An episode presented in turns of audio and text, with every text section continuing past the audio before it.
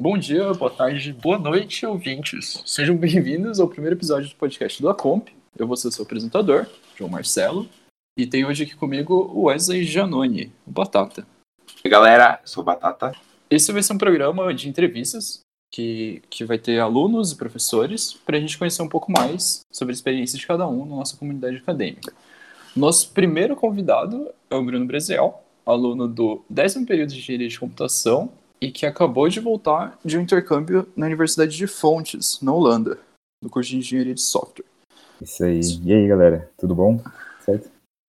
É, te introduzir bem, Bruno? Tudo, tudo tranquilo? Tá, tá certinho, tá. tá. Quer Vamos falar lá. mais alguma coisa sobre você? Ah, não, acho que já tá bom já. Tô brincando. Ok, ok. Então, vamos começar conhecendo um pouquinho mais sobre você. É uma pergunta meio, meio clássica, assim. Por que, que você escolheu engenharia de computação? Como você veio parar no TFPR? Cara, então, foi assim. é, Eu tava fazendo faculdade já na minha cidade, sabe? Uhum. Fazendo uma faculdade que chama Unifala Federal de Alfenas. E ela tem um campus na minha cidade, em Poços de Caldas. E aí eu tava fazendo um curso que chama Bacharelado em Ciência e Tecnologia. Eu não sei se você já ouviu falar. Mas basicamente são é, as disciplinas de engenharia gerais. E aí, depois disso, você escolhe a engenharia especializada que você quer fazer, sabe? E aí a faculdade oferecia só três cursos. Oferecia engenharia química, engenharia ambiental e engenharia de minas, sabe? Então, mas aí é, não era muito a área que eu tava procurando seguir, sabe? Nenhuma das três. E aí eu pensei, mas tá, e agora? O que, que eu vou fazer, sabe? Eu sempre curti bastante computação e, e a parte de matemática, assim, eu, eu- eu tinha um pouco de familiaridade, eu gostava pra caramba, mas eu achava que dava pra desenvolver um pouco mais. E eu pensei, tá, talvez engenharia seja uma boa opção. E aí foi meio que acontecendo, sabe? Tipo, no segundo semestre de 2015 eu acabei sendo aprovado. E aí eu Aham. falei, ah, beleza, vamos, vamos ver se dá certo. Hum, ok. É, você tinha alguma expectativa do que o curso seria? E o que ele acabou sendo para você? Então, é muito que teria uma base bem é, fortalecida na parte de engenharia, e realmente aconteceu Sim. isso, né? Porque mais da metade do curso a gente passa estudando mais a parte de física, de, de cálculo, né? Que, é- que é a engenharia geral, né? E, bom, essa parte foi bem suprida e o que estava mais é, com receio era de como seria a parte de computação, né? Mas eu acredito também que foi bem, foi bem abordada durante o curso, sabe? Tipo assim, Mas por que o receio? Você achou que não, não seria tão forte nessa área? na, na parte de computação, Isso. Então, é que aí, tipo, com 18 anos, a gente não tem muita noção do curso, né? A gente dá uma olhada ali na matriz, a gente vê uns nomes legais de programação e tudo É. mais, mas você não tem muita noção de como que vai ser, né? Então, eu tava meio que, assim, é, Entendi. meio que na defensiva, sabe? Sem saber, é, tipo, um pouco de pé atrás, mas é, a gente não tem muito controle sobre isso também, né? Então, É, mas assim, no geral, no fim das contas, você acha que, que pelo menos nesse, nesse sentido, o curso contempla bastante? Bastante coisa? sim, sim, sim, sim. Nossa, sim. É bem... é Te bem- deu uma base boa? Demais, demais, sabe? Tanto que eu conversei, quando eu tava no intercâmbio, eu conversei com uma galera lá. E eu mostrei pra eles a matriz da gente aqui, sabe? Eles falaram, cara, muita gente aqui não faz metade disso, sabe? Mas isso daí é parte tão específica, sabe? Pra eles lá, Entendi. entendeu? Então é realmente algo mais. É... Como que eu posso dizer? É algo mais. é, Bem mais centrado, sabe? Eu gostei disso. Ah, olhando pra trás, as matérias que você já teve, alguma coisa você mudaria? Alguma matéria, alguma coisa. Ah, alguma coisa. Não sei. Olha, eu acredito que não mudaria não, sabe? Eu acho que não teria nada muito de relevante assim que eu, que eu mudaria, sabe? Eu acho que só a forma com que eu tava estudando, porque a gente chega meio que no curso meio que de paraquedas, a gente acha que sabe estudar, né? Só que quando você começa a estudar de verdade, você vê que tudo diferente. E aí, isso foi meio que algo que, sabe, me deixou meio que. Como é que eu vou fazer agora, sabe? Então você vai aprendendo meio que na prática, mas eu acho que isso é em qualquer curso, né? A gente chega meio que perdido, né? Sim, ok. É, você foi para Holanda no semestre passado pelo, pelo MEI. Eu acredito que várias pessoas acabam não, não sabendo o que é o MEI. É, e eu queria saber de você, tipo, primeiro, o que, que te levou a fazer um intercâmbio? Tá, então, é, desde, nossa, desde quando eu era muito criança, eu sempre quis fazer um intercâmbio, sabe? Quando eu tava indo no Sim. ensino fundamental, participei de um programa, se eu não me engano, chamava Jovens Embaixadores, sabe? Uhum. E era só de, de alunos que queriam ir para os Estados Unidos, alunos do ensino médio, ensino fundamental que iam para os Estados Unidos, e aí ali eu já comecei a falar, cara, eu quero muito ir, sabe? E aí nesse, nessa época não tinha dado certo e tudo mais, eu já fiquei frustrado, sabe? Mas, é, beleza. Passou todo esse tempo, né? Aí, ano passado, saiu aquele edital de, do, do, do, do programa MEI. E, Sim. e, se, eu, se eu não me engano, sai todo semestre, todo final de semestre, todo final de ano, segundo semestre do ano, sai o, o edital do MEI, né? Ele sai no começo do ano também. Ah, São os dois do semestres. Ah, entendi. Isso.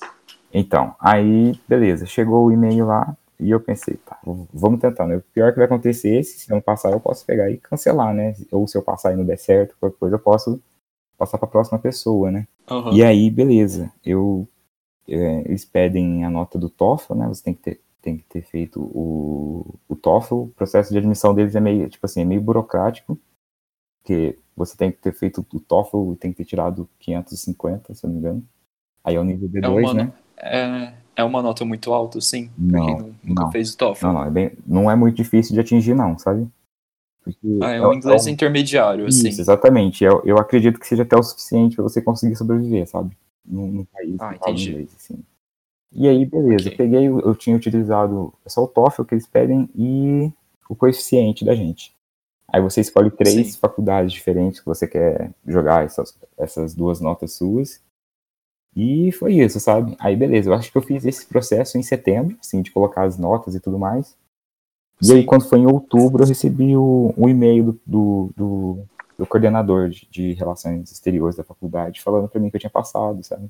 Aí, a partir daí, você já tinha entregado esses documentos, já tava meio, meio encaminhado. Então, até aí, eu tava. me- Ainda não, na verdade, esse- processo inicial foi só pra saber se eu realmente estava interessado em fazer intercâmbio ou não.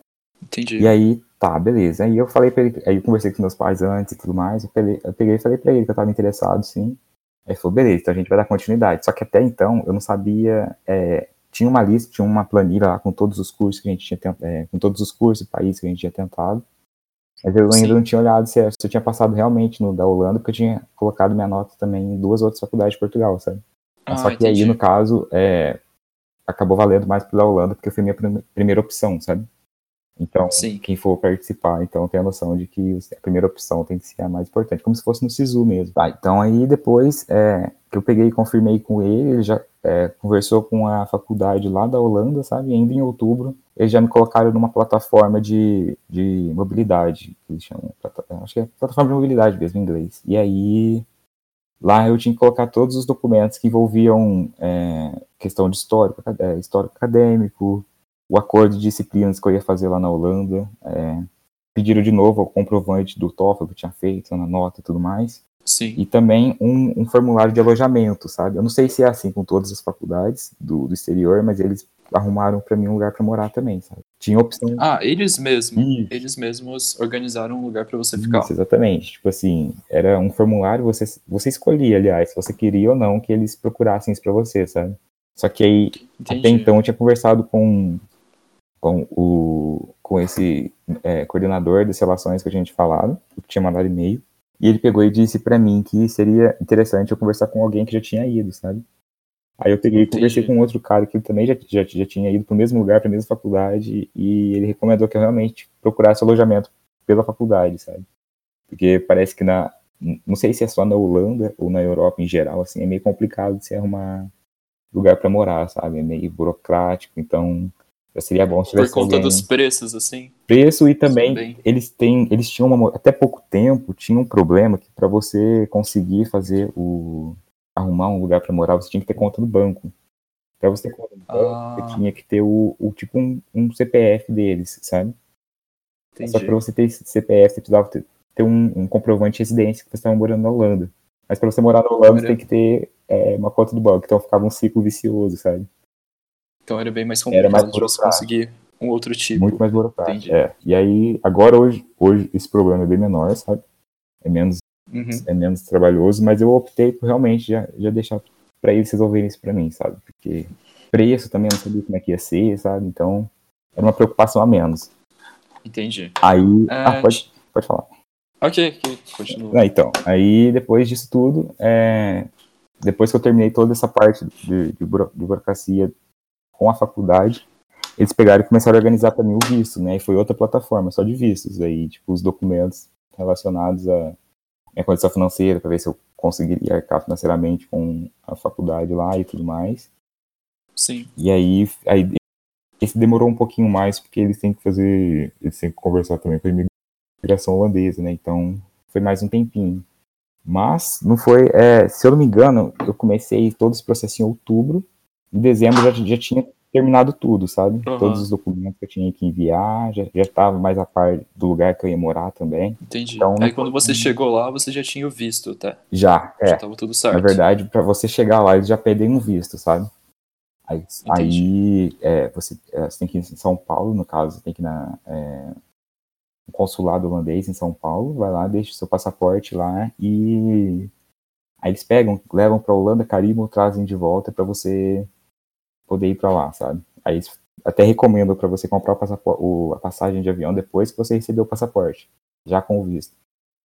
Entendi. Então, eles é, são bem, é, como posso dizer, são bem organizados nesse sentido, sabe? Não tive problemas com prazos também, sabe? Foi tudo meio Ok. corrido, assim, mas é, é porque o prazo é curto, né? Mas eles são bem organizados, assim, as datas deles são bem centradas. Entendi. Depois de todo esse processo, você chegou lá. Isso. Qual foi uma coisa que mais te, te assustou, assim, numa, tipo um choque cultural que você teve logo que você chegou? Cara, então, quando eu cheguei lá, eu acho que o primeiro baque que eu tive foi o idioma, né? Porque, embora lá todo mundo fale inglês com você, sabe? O idioma principal deles é holandês, sabe? Então aí você já fica meio assim, porque a galera vem falar inglês, é, vem falar holandês com você, você tem que pedir pra falar inglês. E aí começa outro problema também, porque eu sinto que a gente não é muito preparado para falar é, o inglês, assim, em, em geral, assim como eles falam lá, sabe? Porque lá eles estão em contato com o inglês toda hora. Você vai numa loja, eles falam inglês com você, você vai no mercado, eles falam inglês com você. Tá no, tá no trabalho de faculdade, inglês. Então, e aqui a gente não tem muito disso, né? E aí eu cheguei lá e isso foi um, um baque que me deixou meio travado, sabe? Porque comunicação aqui você já viu que eu sou meio dislexo pra falar, né? Então, e aí Mas no geral, com o passar dos dias, você acabou se acostumando ou isso foi um problema? Foi. Não, não. Então. é, eu acho que com duas semanas de que eu estava lá, eu já conseguia conversar assim com mais é, clareza, sabe? Eu tava bem mais. Meu inglês estava mais fluido, sabe? Que é realmente Entendi. questão de prática, né? Então quando você entra nessa imersão, fica um negócio muito mais orgânico também, né? Entendi. E em relação às pessoas em geral, tipo, dentro da universidade, você viu muita diferença das pessoas, por exemplo, daqui da universidade para a universidade lá da Holanda? Olha, até que não, sabe? Eu pensei que, por ser a Europa, eu pensei que ia sofrer muito preconceito, sabe? Por ser brasileiro e tudo mais. Mas acontece um negócio muito interessante lá que a gente acaba esquecendo, né? Porque na Europa tem bastante imigrante, né? Especialmente na Holanda, né? Então, eles estão em contato com, com estrangeiros a todo, a todo momento, sabe? Então, para eles, isso não é um, um, um problema, digamos assim, sabe? Não, não tem questão de preconceito. Pelo menos não, não sofri, sabe? Nenhum tipo de discriminação, algo assim. E Entendi. a galera é bem, bem solista também, sabe? Quando você precisa de ajuda alguma coisa, eles estão sempre ali pra, sabe, pra ajudar e tudo mais. Ah, que legal. É, além disso, dentro da própria universidade, é, você poderia falar um pouco de sobre alguns métodos de ensino, sobre alguma estrutura Uhum. que você viu que era um pouco diferente? Não sei. Tá, então, é, lá o semestre é dividido em dois blocos, pelo menos nessa faculdade que eu tava, sabe? Se eu não me engano, tinha uma outra, Uhum. tem uma universidade federal nessa cidade que eu tava também, e ela, se eu não me engano, também era dividida em blocos. E aí, o primeiro bloco você faz de três a quatro disciplinas e o mesmo no segundo bloco. E aí tem uma disciplina que você faz nos dois blocos, é, como se fosse o semestre comum da gente aqui, sabe? Essas disciplinas Uhum. são as, as optativas, sabe? Geralmente elas são envolvendo um tema que você tipo, entra com mais afinidade. No caso, eu escolhi fazer ciência dos dados, na parte de visualização e análise de dados. E aí, um semestre antes, tava, era- ele era sobre aprendizagem de máquina também, sabe? Então, e tinha outros temas também, assim, tinha tema de, de design de jogos, tinha segurança, sabe? Cyber, hacking e tudo mais. Então, eram temas bem abrangentes, assim, dava, tinham temas bem diferentes, assim, pra se trabalhar com, sabe? Então, na questão de, de método ensino, métodos de ensino em si das matérias, da forma de como as matérias são passadas para os alunos lá, você viu muita diferença? Então, é, eu, eu achei que eles dão bastante autonomia para sabe? Então, você é, tem a capacidade de poder definir melhor o que você vai fazer. Porque, por exemplo, vou dar o um exemplo da matéria que eu fiz de programação web, que a professora ela dava o conteúdo de forma mais sucinta pra gente. Então, ela Sim. jogava, é, a gente tinha usado Angular, né? Então, ela pegava, mostrava no site como é que funcionava e tudo mais. E depois ela dava liberdade pra gente fazer aquilo que a gente achasse que fosse o mais é, aceitável. Claro, com a ajuda dela e tudo mais, para saber como é que ficava o produto final, sabe? Achei muito legal hum. isso, porque você começa a correr atrás, sabe? É uma disciplina. É que programação web é uma disciplina mais você é mais é, independente nesse sentido, né? Você não precisa tanto do, do, do, do auxílio do professor, porque ainda mais tem bastante vídeo aula e tudo mais. Mas é, eu achei bastante legal essa, essa autonomia que, que os professores dão pra gente, sabe? Entendi. É, lá também tem, tem muito contato com a indústria em si, tipo, as matérias são relacionadas a, a tipo, coisas muito atuais, assim, por exemplo? Então, é, outro fator que eu percebi de lá foi esse, sabe? Eles têm bastante contato com empresas e as indústrias, porque a cidade que eu estava foi a cidade com a Philips. Então, Nossa. tem bastante, é, bastante curso, bastante é, projetinho, bastante. É, eles chamam de. Como que é mesmo? Tipo, uns painéis, sabe? Envolvendo uhum. parte industrial e tudo mais. Então, eles tentam capacitar você profissionalmente, já para ficar mesmo na cidade, sabe? E pelo que você falou, as tecnologias são bastante atuais, né? Sim, sim, sim, sim. Eles trabalham com bastante tecnologia que, que tá meio que na moda agora. Até mesmo no, na ciência dos dados, a gente usou bastante software, bastante biblioteca que tá falando bastante agora, sabe? Tipo, não sei se você já ouviu falar do Tableau para visualização de dados. Sim. Sim, então. E a parte de, de, machine learning até que a gente não teve muito, porque como eu disse, foi na, na disciplina anterior, mas a gente trabalhou com bastante biblioteca, sabe, de, de predição de dados e classificação, então eles tentam te capacitar bastante agora para o mercado que está crescendo agora, sabe? Entendi. Ah, que legal. E fora isso, é, você acha que te abriu muitas portas? Quais, tipo, o que, que esse intercâmbio trouxe para você? Ele gerou várias oportunidades, contatos, talvez? Bastante até, no, no quesito de é, emprego, pelo menos ainda tô, ainda tô na fase de procurar estágio, né? Indo de nervoso. Sim. Mas é, é, eu tô vendo que esse está sendo um diferencial legal, sabe? Tem alguns, alguns, alguns programas de estágio que eu vejo quando eu jogo meu currículo, que, que tem essa parte do intercâmbio, já dá uma, sabe? Eu já consigo pelo menos passar para a próxima frente, fase, por sabe? Exemplo. Isso. E Algumas vezes eu já recebi também contatos no LinkedIn. Uma vez eu estava lá na Holanda ainda, uma mulher do, é, veio falar comigo pelo LinkedIn, sabe? Tinha gostado do meu currículo e tudo mais. Então, eu vejo que isso deu uma capacitada, assim, deu um boost, sabe, no meu currículo, ajudou pra caramba. Que aí eles veem que também você já tem a capacidade de conseguir articular em inglês e tudo mais, então já entram vários quesitos a mais, né? A questão da independência, que você tem que realmente lidar consigo mesmo num país totalmente diferente e como é que vai ser tudo isso. Então a gente vê que você tem maturidade suficiente para lidar com isso. Se você for numa empresa, você vai ter um, um nível de assertividade maior, sabe? Então uhum. acaba sendo um, um, um fator a mais ali. Entendi. E outra coisa que eu queria perguntar para você, tipo, é, como que é o ambiente, tipo, das pessoas na questão do tratamento para uma pessoa homossexual como você, sabe? E como isso se compara com o tratamento e experiência que você teve aqui? Nossa, nossa, olha, esse foi o, esse foi outro medo meu, sabe? Porque quando você, quando você é LGBT, um dos medos seus é como que eu vou ser tratado quando eu estiver na rua, né? E a uhum. gente passa muito passa muito episódio de preconceito e tudo mais, então é, uma das, esse era um medo que eu tava meio que meio que não me deixava dormir à noite, sabe? Eu falava, como é que vai ser? Mas quando eu cheguei lá, eu vi que é um mundo diferente, sabe? Então, tipo, no quesito de respeito, assim, eu tive bastante. Não cheguei a ser é, maltratado, nem a ser discriminado por isso, sabe? Inclusive, eu conheci bastante eu, conheci uma galera que é LGBT lá, eles são bem simpáticos, solistas até, sabe? E eles falaram que realmente é o jeito que é lá, sabe? Tipo assim, é um povo mais fechado, é um povo mais. É, é, eles são simpáticos e tudo mais, mas eles são mais na deles, sabe? Mas isso também não é algo que deve ser encarado de forma negativa, né? É só a forma que eles foram, a cultura deles, né?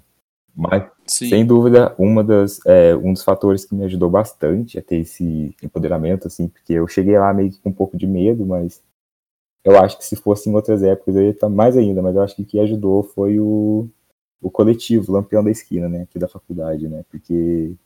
Sério? Sim. Em que sentido? Porque a gente faz bastante encontro, sabe, a gente faz bastante projeto, voltando, não só a aceitação do pessoal, mas também empoderamento, sabe, você entender que você merece respeito e que a galera tem que te aceitar da forma com que você é, sabe? E, Entendi. e isso foi um negócio que, inclusive, é uma das metas que a gente tenta passar no coletivo, sabe? Porque a gente busca sempre estar tá acolhendo as pessoas da forma com que elas, com que elas estão, sabe? E Sim. de forma mais sucinta tentar educar elas, sabe? Sobre o que é a cultura LGBT, para que elas consigam também conscientizar o pessoal, sabe? É isso. Também uh, você fazia parte do Acomp, né? Eu fiz, eu fiz durante três anos da minha vida. É, me falaram que você tinha um núcleo social. Sim, sim, sim, sim. Você, é. você cuidava dele. Você pode contar um pouco sobre o que é, você então, fazia nele? Então, eu fiquei esses três anos lá desenvolvendo os movimentos que colocassem a faculdade no meio da sociedade, sabe, digamos assim. Então, teve um projeto que a gente chamou uma dentista, lá da faculdade, inclusive, para dar uma palestra sobre saúde bucal para as crianças da escola do lado. Aí uhum. teve projeto que a gente foi em lares adotivos, sabe? A gente passava a tarde lá com as crianças, brincando com elas. A gente, ah. A gente também fez uns, umas parcerias, sabe, com outros projetos da, da UTF. Teve a UNECT, a gente fez uma campanha de lixo eletrônico, sabe? A gente saía na rua, assim, pedindo, falando pra galera se, tinha, se tivesse lixo eletrônico. A gente ia passar na outra semana para buscar e tudo mais, sabe? A gente uhum. também ajudava bastante na comissão dos calouros, para arrecadação de alimentos, nos projetos sociais que eles tinham.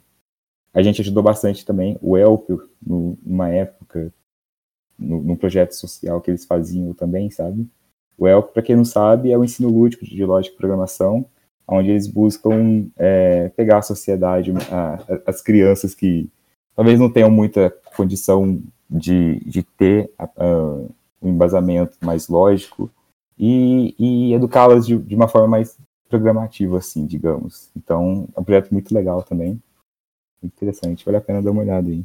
Ah, que bom. Você fez parte de mais algum projeto dentro da universidade? Fiz. Eu tava. Uh, ano passado eu entrei pra Rocket. Eu tava no setor de aviônica da Rocket. Rocket. É, você podia falar o que é, o, o que é a Rocket? Sim, sim, então. É, a Rocket é um time que vai trabalhar na confecção de foguetes, no caso. E aí, no caso, claro, em tamanho menor. Né? Não vai ser um foguete no tamanho normal, mas é, os, os, os, Olha na NASA da, da, é, exatamente. A gente quer competir com a NASA, sabe?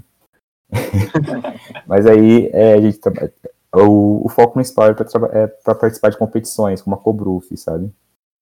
Uhum. Essa Cobruf recebe universidade, é, equipes de, do, do, Brasil inteiro, sabe? Mas Sim. aí, no caso, a aviônica, a gente foca na comunicação entre o lançamento do foguete e a visualização das informações que a gente recebe dele. Então, mas a gente tem uma equipe que vai desde a modelagem do foguete, as criações das placas, é, o paraquedas, como é que vai funcionar, sabe? Propulsão, uhum. e a parte do, do, software, que aí é onde eu entro, né? Porque aí meu papel na aviônica é desenvolver a interface para melhorar a interpretação dos dados do foguete quando ele foi lançado, sabe?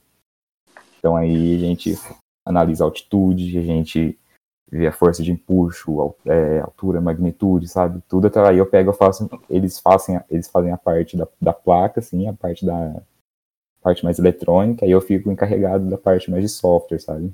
Aham. Uhum. Então, ah, mas que legal. É, então, é bem, é bem interessante. Que... Bem, bem interessante, sim. Acha que, que as coisas que você aprendeu durante a graduação, elas te ajudam na Rocket, ou foi um negócio que você teve que aprender sozinho, na marra, assim?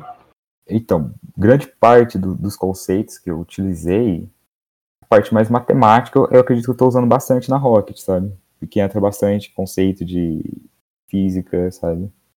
Então, essa é uma parte mais que eu estou usando, mas grande parte eu acabei saindo correndo atrás, sabe? Mas mais porque eu ficava interessado em usar ferramentas que, no caso, a gente não, não tava presenciando na faculdade, porque eu tentei usar mais Python, sabe? Eu tentei fazer uma interface de programação em linguagem diferente e tudo mais.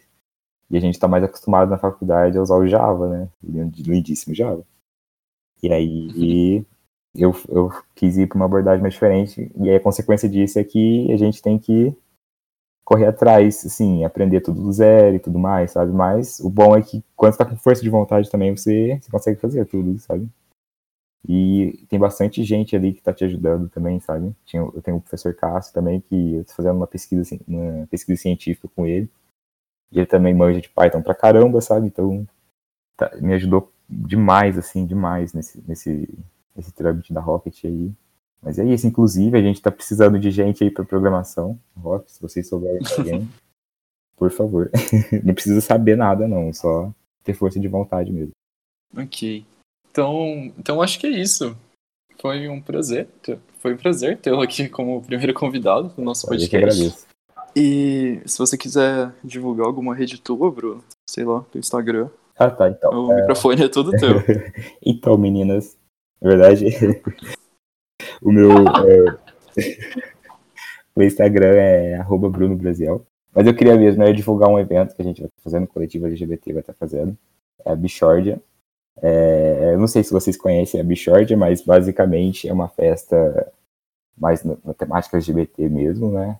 Que a gente busca trazer esse espaço de aceitação em festas também, sabe? O local que pode ter muito machismo e homofobia. Enfim, a gente vai estar fazendo uma festa dia 9 de novembro. O tema vai ser Dragse. Então, tá todo mundo convidado aí. E para quem quiser seguir o, o, o, Instagram do coletivo, é arroba coletivo lampião, underline. E é isso aí, gente. Muito obrigado. Valeu aí, galera da Comp. E continue aí com esse projeto legal aí. Então é isso. É, sigam no, no, Instagram e no Twitter, o da CompCP. Também tem a página no Facebook. Esse foi o primeiro podcast. E é isso. Até mais. Até mais, gente. E Java é ruim. Falou. Tchau.